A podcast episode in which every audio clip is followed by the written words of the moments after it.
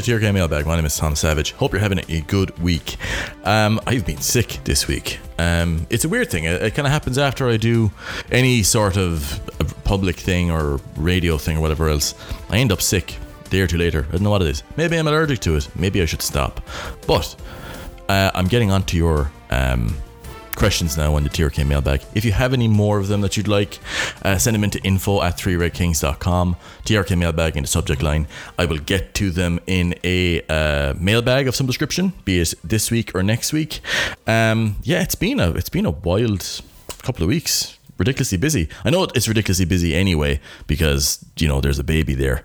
Um, so it's just one of those things that you kind of have to, um, I think you kind of have to just go through, which we're doing. And um, yeah, so let's get to the first question. Uh, this is from Morgan O'Connell. Uh, Hi, Tom. Congrats to you and your partner on your new arrival. Thank you very much. I hope she brings you both lots of joy. She is. Ireland's success at under 20 level over the past few years has brought to light the talent coming through, predominantly from Leinster. Where will they all continue to play rugby? Leinster can't hold on to all of them. Munster have produced a lot of back row players over the last few years also. We can't hold on to all of them either. Why do you think Munster produced so many back row players? Is it because it's technically an easier position, or is it when a coach sees a young lad with power, does he think, where can this lad do the most damage? I know, number eight. And finally, why can't we produce centres? Apart from Scannell, I think a lot of, uh, I can't think of a homegrown centre of note since Barry Murphy, whom I know you would beat in a race across the playground. I would, I would beat Barry. And I was talking to him uh, up in the stands at the match on Saturday, and I wish that I'd remembered how quick I was. I could have said it to him that we'll challenge him to a race out on the pitch, but it didn't happen. Um, but yeah, thanks for the question, Morgan, and thank you for uh, the nice words at the start. Um, I'll get to the the last one first, and then go to the first part of your question because they're linked, right? Well, you're saying Munster produced a lot of back row players over the last few years. Um, like we have, like, and it's it's because it's not that it's an easier position to uh, to to have players for. It's just if you look at the average person who would be playing rugby, they will be between around six foot, you know, six foot and six foot three. That there's a lot of guys who are in that size frame who are big lads who you know would fit perfectly for what you want in the back row for the most part, and in low player population environments where like you might have a club where there's you know not a massive amount of competition for places to play in right? Or in a school for example. It's easier for you to end up in your natural position because there's not a whole load of other guys there who might fit the same physical profile. Like for example if Dan Sheehan was in Munster it's quite likely that he would have come up as a back row and maybe not even been the same level of player that he is now as a hooker because there wouldn't have been as much competition there to move him into the front row. That's something, and, and this is something that we've seen with uh, with CJ Stander, for example. Part of the reason why he moved to, to Munster in the first place was Heyneke Meyer wanted him to become a hooker or wanted him to look at becoming a hooker. Um, CJ didn't want to play in the front row, so there was an, an immediate problem there in that uh, Meyer thought he was too small for the back row at around six foot, six foot one. So um, that led to CJ coming up here, having a, a, legendary career for both Ireland and Munster. But that sort of discussion happens a fair bit when it comes to players um, in, I think, I'd say all positions, but mainly the back row, where you're generally going to have a lot of back row players. And I've told this anecdote before, but when I was coaching over in Italy, there was a young guy showed up at the club one day. We had we were having an open day just for for young players to come in and you know experience and try out rugby. And he was like around 14, 15, around that age, there or thereabouts. Uh, it's kind of getting fuzzy now because it's so long ago. Um, and he was a massive massive young fella. He was at that age, he was like around six three, six four. He was big, like he was uh, like his family were from like one of the Balkan countries. Like his father was a massive man as well. And like he was just an unbelievable athlete. Like you give him the ball, he'll run through guys. Guys could not stop him, they couldn't tackle him. Now he was like I said, he was around six foot three, six four at that age, right? So what did we think? The first thing we did was he should be in the back row. put him into the back row or like even into the second row right? We had a, another tall guy in the second row, but and we had one guy who was like a really good kind of pusher because we were like around 15, 16. They were doing live scrummaging at that stage. Um, but we thought, look, put him into the back row. That's a guy who can jump in the line out. That's a guy who could be really physical for us. Um, and he just he didn't like it because look again, like we, we had tried him on the wing. Like, because again, when you're trying to throwing the ball and running around with fellas first, they don't really know really what to do for the most part. But you can tell a guy, look, stand there, and when you see us moving and the ball moving, you move and keep yourself at around a 45 degree angle to the last guy's shoulder, right? And when he passes you the ball, run straight, run straight. He could do that and he would knock guys out of the way. He was fast. He was he was huge, and like this guy could have scaled up. God only knows. Like he was a huge young fella. Um, but we wanted to put him into the forward, so we were giving him the big sell about like, oh look, it's the that's where all the big players play, and like that's where the big physical guys. We only put guys there who were super strong. Do you know the big old fucking, you know the big sell in the story. But like he just didn't like it. He didn't get the jumping and the line out. He didn't get the lifting. So then we started. Okay, look, we'll, we'll take him out of that. So we'll put you into a like we'll maybe have you as a receiver, um, but that didn't work either because like he didn't really get mauling. Like he didn't get the angles. He didn't get the pre- and we like we, we we tried and look, this wasn't elite level training by any means, but like eventually he stopped coming because it just wasn't fun.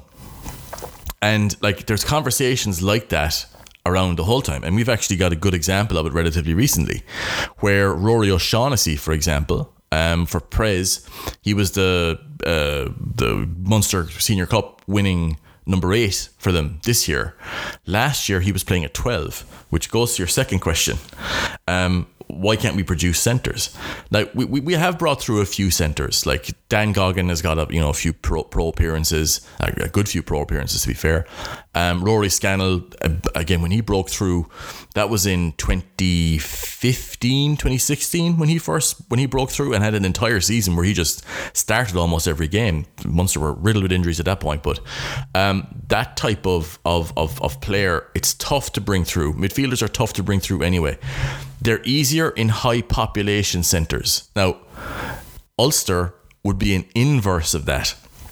They haven't produced an awful lot of homegrown um, centres or uh, back rows as of late. You've got um, McCann, who's a good player, but hasn't really had a, a, breakthrough season for Ulster as of yet. You've got guys like Timoney, who came up the road from from Leinster. Um, you have a couple of other guys as well, like Greg Jones, and you've had um, you know Marcus Rea and Matty Rea, who were there as well. They haven't really made a massive splash internationally, I would say. Um, but they have a lot of centres. And like you look at Stuart McCloskey at like six five, at you know I think it was six four, six five.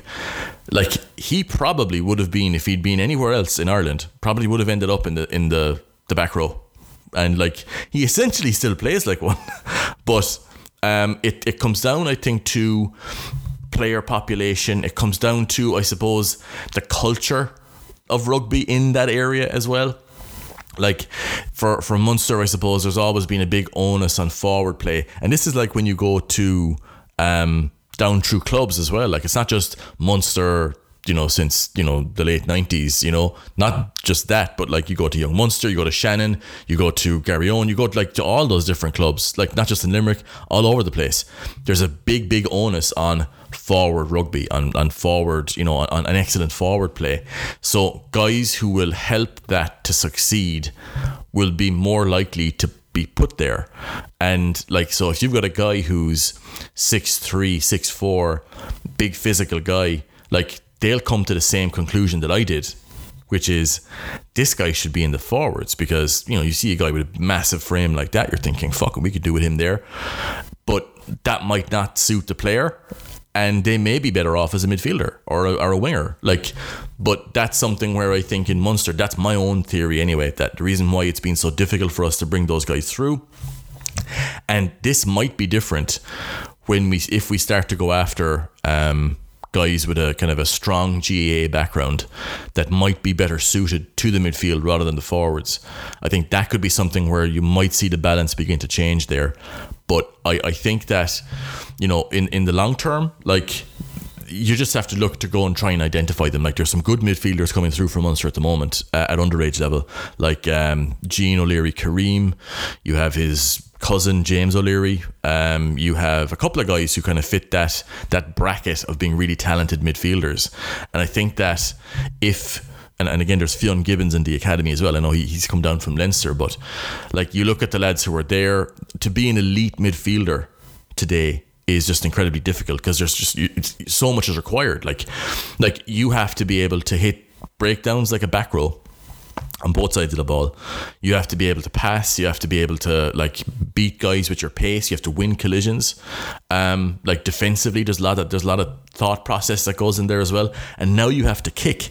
So like you, the, the most complete players are elite midfielders because they can kind of do everything. And to a, to a certain degree, there's not a big degree of difference between what a back row does and what a midfielder does when you take away the set piece they'll often look like they're doing the same thing.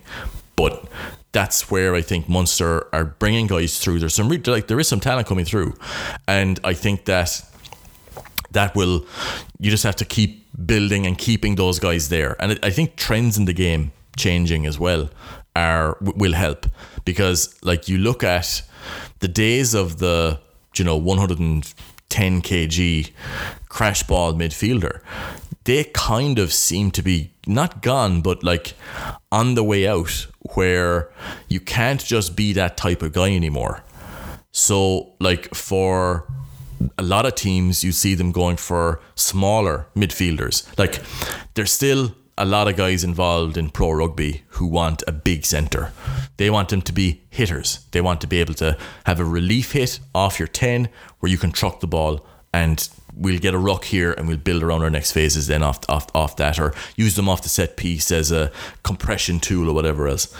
But I think that with the way the game is going, there's so much required of the modern midfielder defensively, but even with the kicking game, that that type of player like the, the margins for them are becoming a little bit thinner because you always have to give something up when you've got a big hitter of a, of a midfielder. Like look at Manu Tuilagi at the moment. Like Go back three or four years ago, and he was unplayable. Like he beat Ireland every time.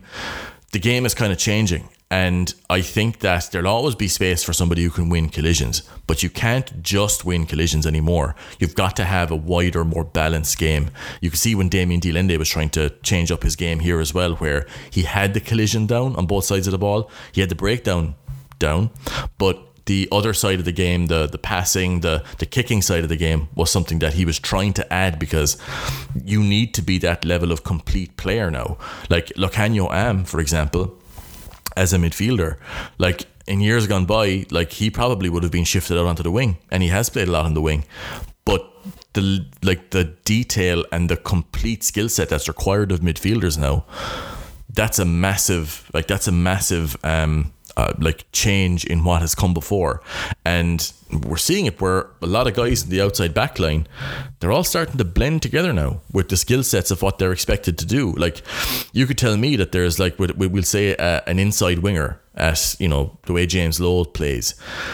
You can't tell me there's a massive difference between how James Lowe plays and how a typical inside centre would play if you just add a kicking game to that inside centre. Like they play very similar, and it's just that the positions they hap- they happen to inhabit are different a lot of the time. But watch Munster, the way Munster use uh, R12 at the moment, they'll often be out in the wing. So it, it's positionless to a certain extent in the backs these days. There's a lot of, I, I suppose, utility back gives people an idea of being a jack of all trades but like you're going to see guys now who will have there will be a, there's always going to be a space for outside wingers the guys who are five 10, 5'11, but they're really quick, really elusive. Calvin Nash, essentially.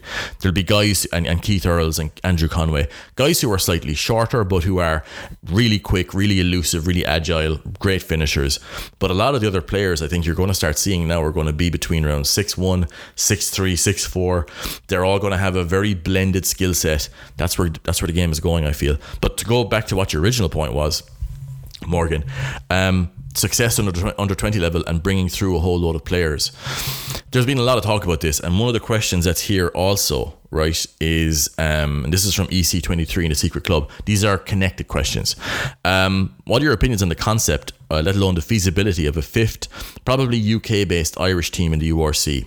Because there's definitely an issue, particularly at Leinster, of so many talented players not playing much rugby, especially in Category A matches. An argument against it has been Connacht aren't competitive at the highest level, so more players should be encouraged to go there. But playing for your own province and your own identity is so crucial that I don't think it'll be the best thing for Connacht. Um, these are connected questions, right? Um, Ireland is producing a lot of pro ready players at the moment. What gets me and what, what would give me pause about creating a fifth province or you know you get buying a club in England or whatever else not London Irish by the way because like you could buy him for a pound and then you've got 30 something million pounds worth of debt to go with it the IRFU will not do that the, the IRFU do a lot of things they will not do that um like it it comes with inherent risk right? And I think at the moment for the IRFU, what their thoughts on it is, is that it's working at the moment.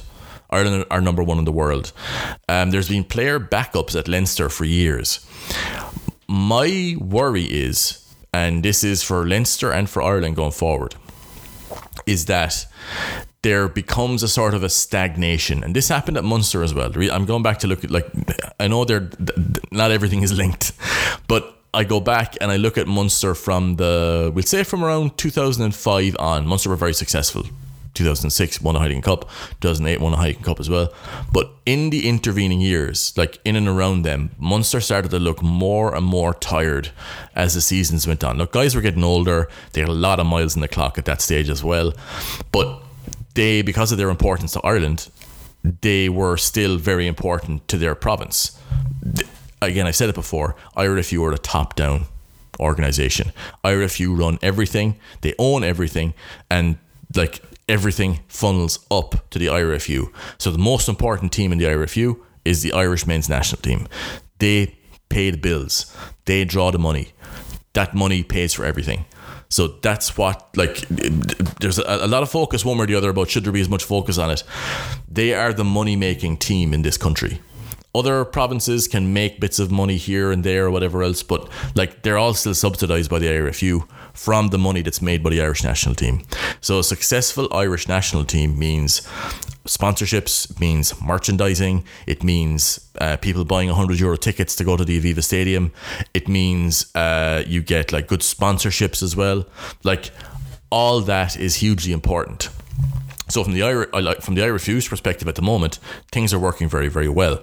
But as you've said there, there's lots of young players coming up, and Morgan's question initially was there's lots of young players who are coming up. How do we utilize them all? Like I think there is a problem at Leinster, and I will say problem here in in you know you'll see my air quotes that like they do have a lot of players who are coming up these players end up playing around 40 or 50 URC games for Leinster and never really break into their European Cup team. I'm talking about guys like Will O'Connor. I'm talking about Scott Penny. I'm talking about guys like, um, we'll say, Ed Byrne. We're talking about. I know he's played a fair bit of European rugby too, but like as in that wasn't uh, at the moment he'll need an injury to get in there. If you know what I mean. Um, like all these guys are valuable to Leinster in that they can slot in if needed, but everybody knows what Leinster's starting pack is. Everybody knows what their halfbacks are. Everybody knows who their outside backs are. Like there's a, a very hard pecking order there. And typically at Leinster, this is something where Ireland has been quite fortunate also that when a guy like Dan Leavy comes through, looking like a fucking superstar, um, honestly pushed Ireland to that Grand Slam in 2018. He then gets injured. And who comes up to replace him? Who's behind him in the pecking chart at Leinster in that seven jersey as they used it? Josh van der Flier. Turns out he's excellent as well. But he did not wither on the vine while that was happening, right? Like, it was just not a fortunate injury, but Leavy's injury was at the perfect time for van der Flier to come in and push on. For me, I think that there are, and I think there's a kind of a set time, there's a set level where, as a as, as a young player, you develop and you need minutes to develop, but then you need to step up to the next level. You need to need to step up to the next level of development from there. There's always a few outliers, but I think if you're not playing Champions Cup level rugby at at least at 24, 25, playing in big games and playing in knockout games for your for your province.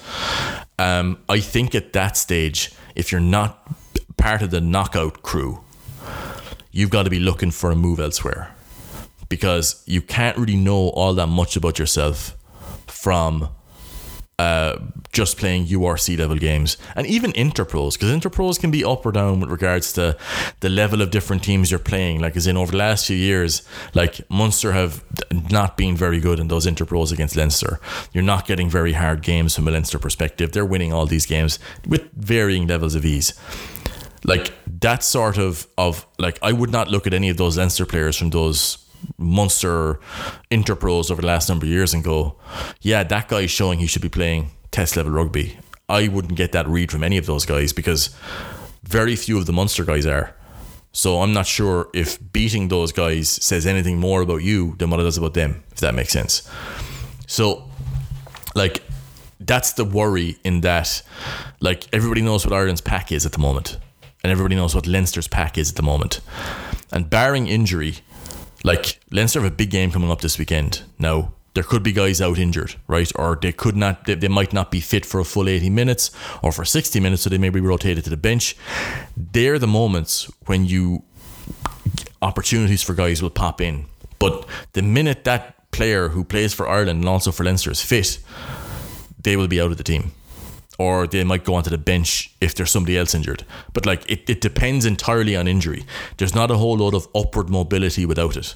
Now you could look at Munster and say the same thing, but Gavin Coombs was put through fairly quickly, um, regardless of regardless regardless of, of CJ Stander's injury status or whatever. Um, so like there's not a whole lot of upward mobility there at the moment, but at the same time, if you were to dilute the talent pool at Leinster, I'm not sure that Irish rugby would be better for it. Because look, look, I, I enjoy shithousing with the idea of oh well look split Leinster in two if the conveyor belt is so good, but like at the same time, that dilute like the, the the concentration of talent that's there is very important to Irish rugby, and at the same time, I'm not sure if it makes a ton of sense for uh, any Irish province to look at. Um, bringing in a ton of Leinster guys. Like I'm looking at at Connacht and I'm thinking, look, they've been going well over the last couple of weeks for sure. But look, if if you're bringing in a ton of Leinster guys, at what point does that stop being Connacht? You know, like for me, there has to be a connection there to where you're playing from, or otherwise, like when the going gets tough and when it gets hard, you go missing because that's not your place that you're playing for, which could look be outdated thinking. For Munster, by the way, I think that the best mix is mostly Munster Munster produced. Uh, a couple of guys then will say maybe if it's 70% Munster produced, I would then go with 20% Irish qualified, be they from Leinster, be they from Connacht, be they from Ulster, be they Irish qualified from abroad, and then the final 10% non Irish qualified guys from outside. Leinster's will always be higher. Like Leinster's will usually be 90% Leinster produced, maybe 5% Irish qualified, and then 5% non Irish qualified. Um, but for me, that's what would make it successful for Munster. I think if you start to go, if you're Connacht and you're looking at if 67, you know, 50% of the team even is from Leinster, for like that, then would make me a little bit uneasy because again, you're talking about like responsibility to the fans, and you're talking about responsibility to the to the province. And I suppose like you have to identify for uh, look. I mean, for other countries, it's maybe not that important, you know. And I suppose if Connacht are kind of making themselves look like you know be a club rather than a provincial team, you know. I know they're all clubs anyway, but you know, where anybody can come in and play and it's not a big deal. I suppose if they're successful, it doesn't matter. But like I still think that getting a ton of guys from Leinster just because they're not playing um, a, ton of top level rugby from from uh, at Leinster is I won't say dangerous, but I'm not sure if it's the best route for any provincial coach to go down.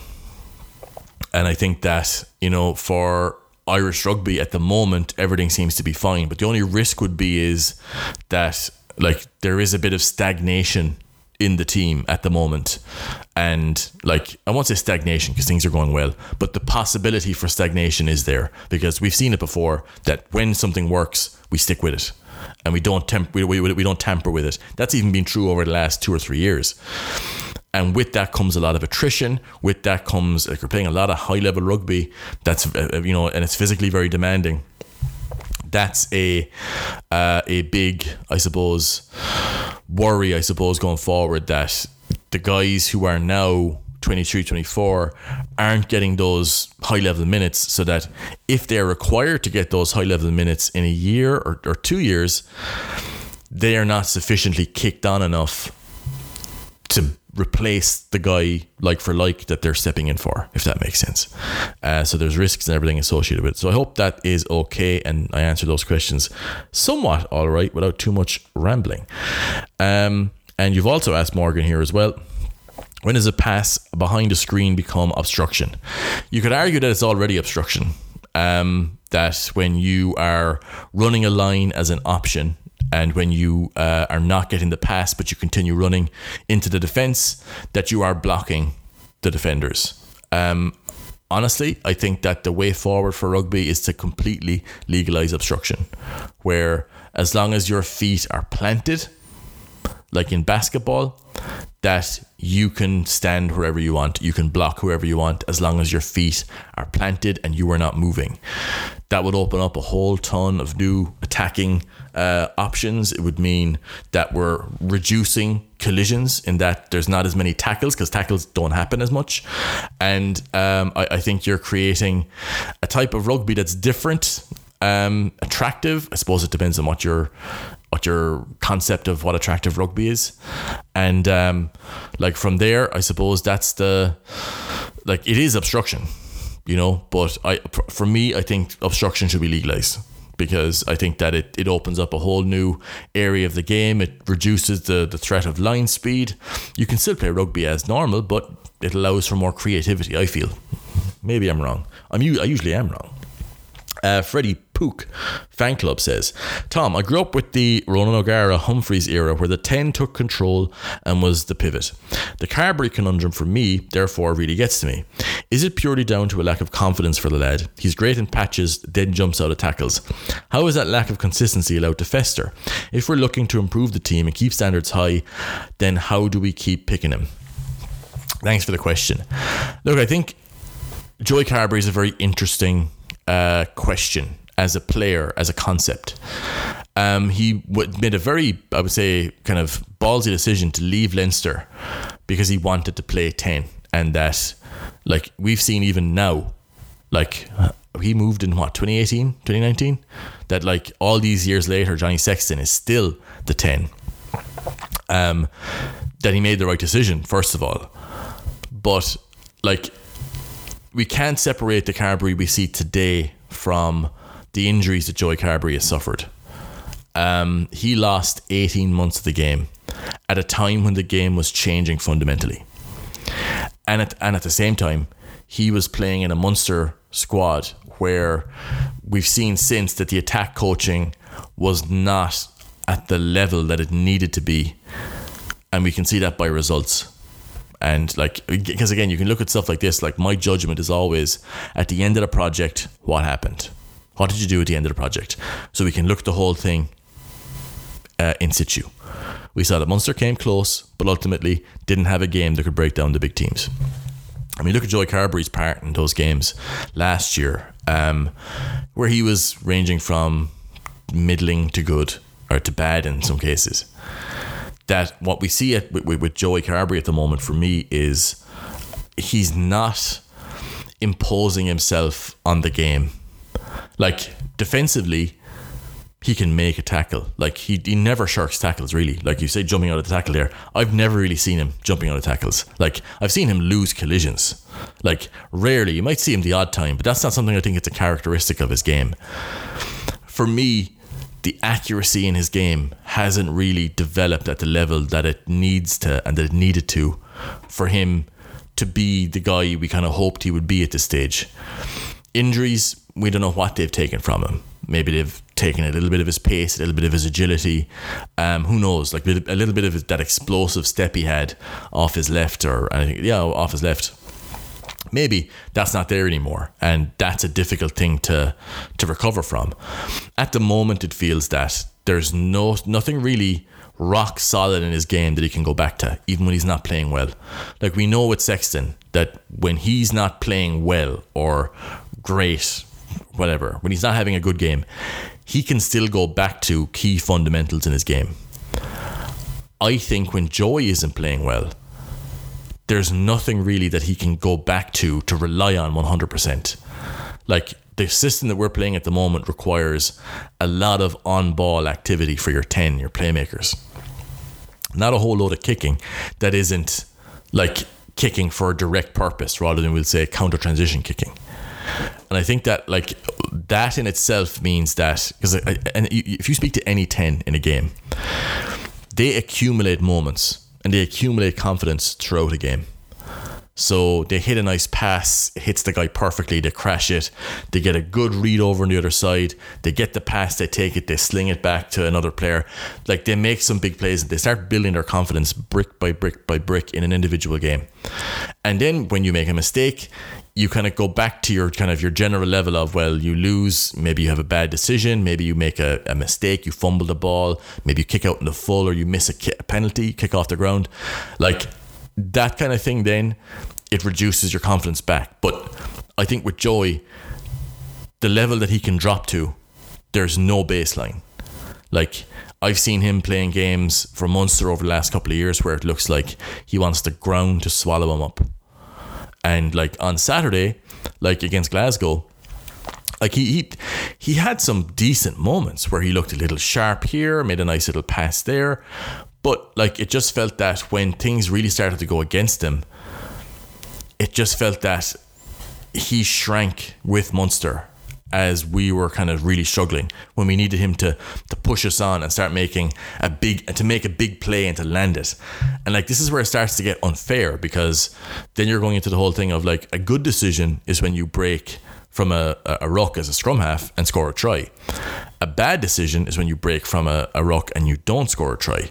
So it's entirely outcome based. But I think that, like, you look at certain aspects of his pass action, for example, I felt haven't been great over the last year or two, where it's looked a little laboured, the passes have looked a little wobbly. Like, he doesn't seem to be playing with a lot of conviction. Now, I spoke to a guy there at the weekend who was saying that maybe he's not all that confident in the guys he's running with. And I think that elements of lacking a settled, like 9, 10, 12, 13, 11 um, structure around Carbery hasn't helped. Like there's been different personnel in and out over the last couple of years when he has been playing.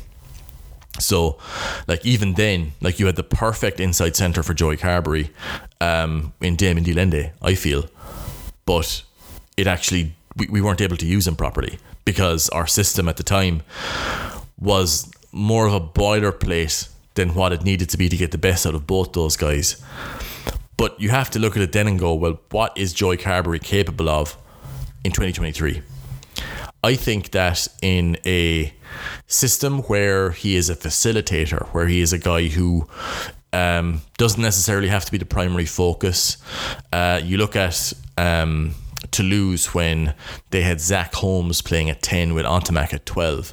Now, look, they were able to play that. They had a colossal pack. I'm not sure if that's possible, but Munster. But like, Zack Holmes facilitated Ntamack to make plays. Um, we haven't really done that when Jack Crowley's been at 12. Um, we've kind of done it with Malik with uh, Antoine Frisch when he's been at outside centre, but it becomes that bit more complicated than off the back of it. Um, why we stick with him is that he's a senior player and he's experienced at international level, and he's a, a guy who leads during the week. Um, you've, if you've seen Access Munster, you've seen him call. They say, "Look, we'll uh, talk to our leaders now." and he's making a little speech about Jean Kleyn's 50th cap or whatever else.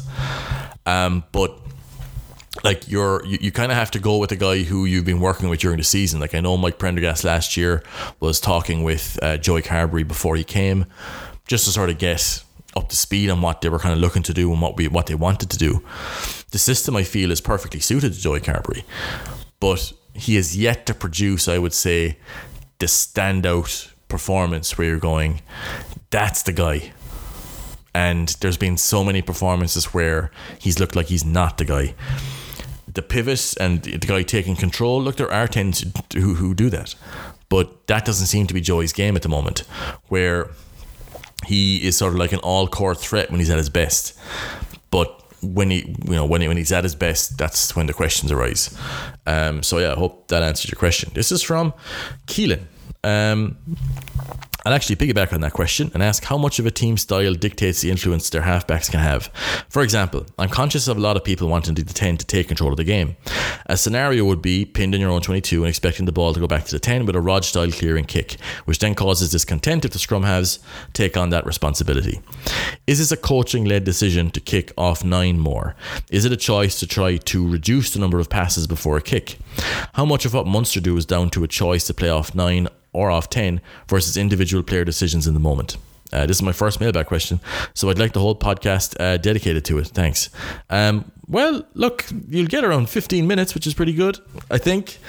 Uh, when it comes to exits, over the last number of years, and I would say uh, since post 2009 ELVs, uh, there's been more of a tactical onus on the scrum half to make the exits.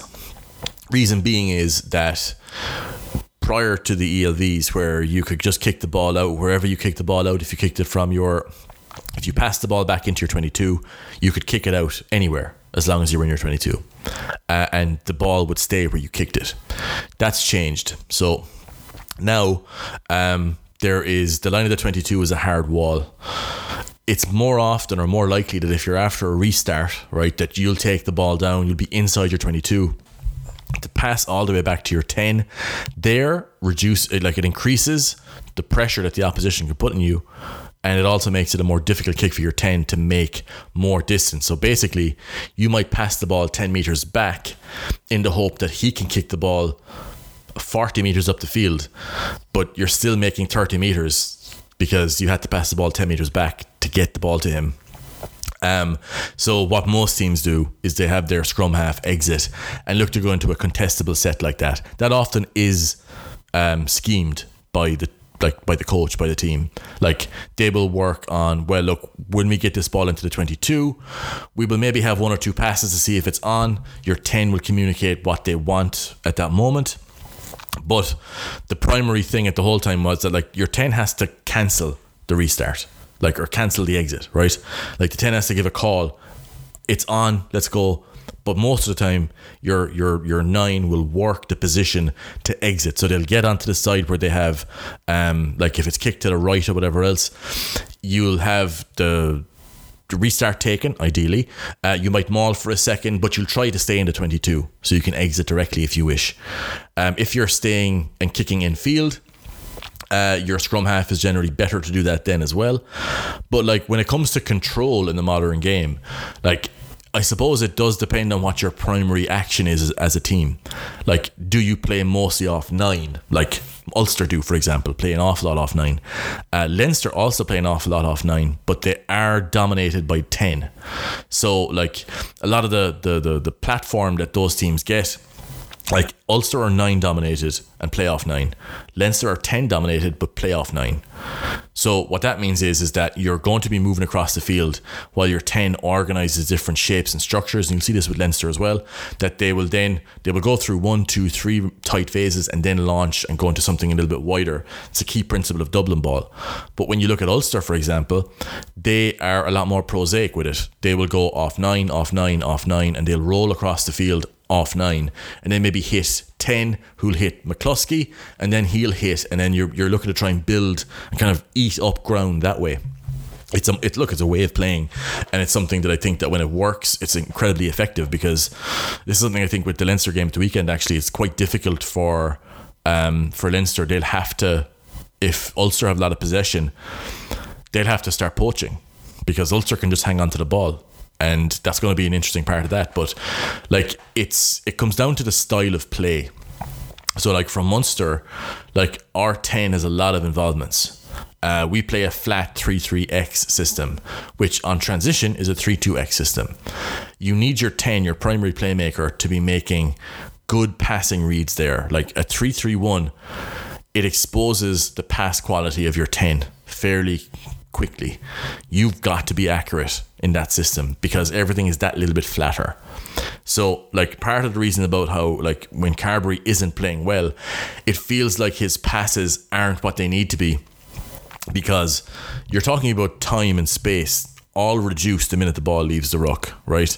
So when you get the pass, and this is why I think that Patterson and Carbery might not work really well together as a pair. Patterson is really quick, but his pass quality isn't great. It can be fluctuate up and down. If Carbery takes those passes, he has to readjust them because he's not the biggest fly half. He doesn't have pretty big hands big hands are important because you need to get your control of the ball. You need to get your grip on so you can start moving that ball beyond. That's when his pass quality can come down again. So if you're running a flat 3 3 1 where there's three players running off your 10, your 10 realistically has to be able to hit every single one of those guys in the pod plus the screen option.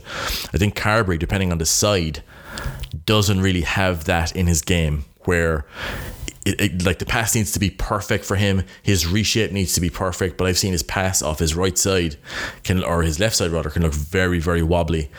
Um, but like when it comes to style, it all comes down to what you're what you're running. You know, like if you're playing a heavy kick pressure game, I can't think of a scrum half worse than that than Joey Carbery, who'd be at, who'd, who'd be more ill suited to that type of game. If you were playing kick pressure, for example, and you would say, well, Romain Ntamack does it for for uh, for France, he's a more athletic, durable guy himself, and is better on transition than Carbery is. Like pure kick transition would be what the Springboks do and Handré Pollard is perfect for that. He is durable, he is big, he is physical, he's got a big boot in him, and that plays a large part in what the Springboks, when they do well, Handré Pollard is playing a large part in it. Uh, I think that the likes of Ben Healy, for example, would be a really good kick pressure 10. Um, but like at the same time, if you asked Johnny Sexton, for example, to go into you know to go into Munster's three three X system at the moment, he'd look off the pace he'd look like he'd look he'd look washed up. And it's not just because Munster are playing fast, like th- th- that whole thing about training fast and playing fast, like that that is true, but it's the system that exposes the ten because it changes what you're expected to do. Like Sexton, for the most part, with the guys he has available to them and, and the system that Ireland and Leinster run, like he can pick his spots. Like he's running around, he's organizing things as they're going, and he's making passes, not really under pressure, but he's passing to an area that there's space and that's maneuvered around by him. And it, it comes down to a lot of his qualities also. But the style makes the 9 and 10 so like the what Munster do at the moment is like it, like they will have schemed decisions that they will have that when we're here we do this. When we're in this area of the field we do that. And you can always uh, players can always make a decision to go and say, well, fuck it. Look, there's space here. Give me the ball. I'm going to go after it. And you live or die in that decision, you know? Like if it's a good decision or bad decision, whatever else, the outcome will tell you, you know? And that's unfortunately the way that it is for the most part. Like you can see things that are a good option that maybe weren't executed well. That means that they were a good decision, just that the execution wasn't there. But then there are bad decisions that are executed badly, which always look really horrible. So, yeah, I hope that answered your question, uh, Keelan. Uh, Liquid Solid says, Would you prefer adopting the French system for try bonus points, as in three more tries in the opposition plus win the game, versus the current system? I would. I would, because at the moment, and I think we've seen this in. Um, in, in, in some games involving Leinster, but we even saw it at the weekend um, against Glasgow, where they had the game won at halftime, more or less. But like Munster's comeback would have taken that bonus point away from them. So it would have kept the the game very very active. Um, and I think that that's something I think that they could look at going forward, where it prevents teams coasting. And you know, you know that ones where they coast to the end, and it's just like it, it's it, for me, it kind of takes away from the, the spectacle of the game. And I think there, if there's always something to fight for right up until the last minute, I think that in itself is a better option to go with nine times out of ten. Um, Macker says, uh, any word on uh, Lombard with Buccaneers? Is he somebody who could be offered a Chris Moore style deal by Munster, or is he miles off it? Uh, I've actually been watching this guy in uh, 1B quite a bit this year with Buccaneers. Big physical player. He's a Hawaiian guy from the same high school as Roman Salanoa. Um, he's again just looks. It reminds me a little bit of um, Tukiaho uh, with the All Blacks. He's big, he's physical, his lineout looks pretty sharp. Again, this is at 1B level, but yeah, he looks like a massive physical player, and I think it's in, it's inevitable he's going to get a shot somewhere. I mean, why not Munster? Um, so yeah, that's uh, the questions. Thank you very much for sending in those questions. Thank you very much for being a TRK subscriber. If you have any questions you'd like to send in uh, next week for next week's TRK mailbag, now that I'm back settled, do so. Info at TRKings.com or go to the TRK mailbag section uh, in the uh, Secret Club and leave me a question there. Thank you very much for your uh, time. Thank you for being a subscriber. I'll talk to you again very, very soon.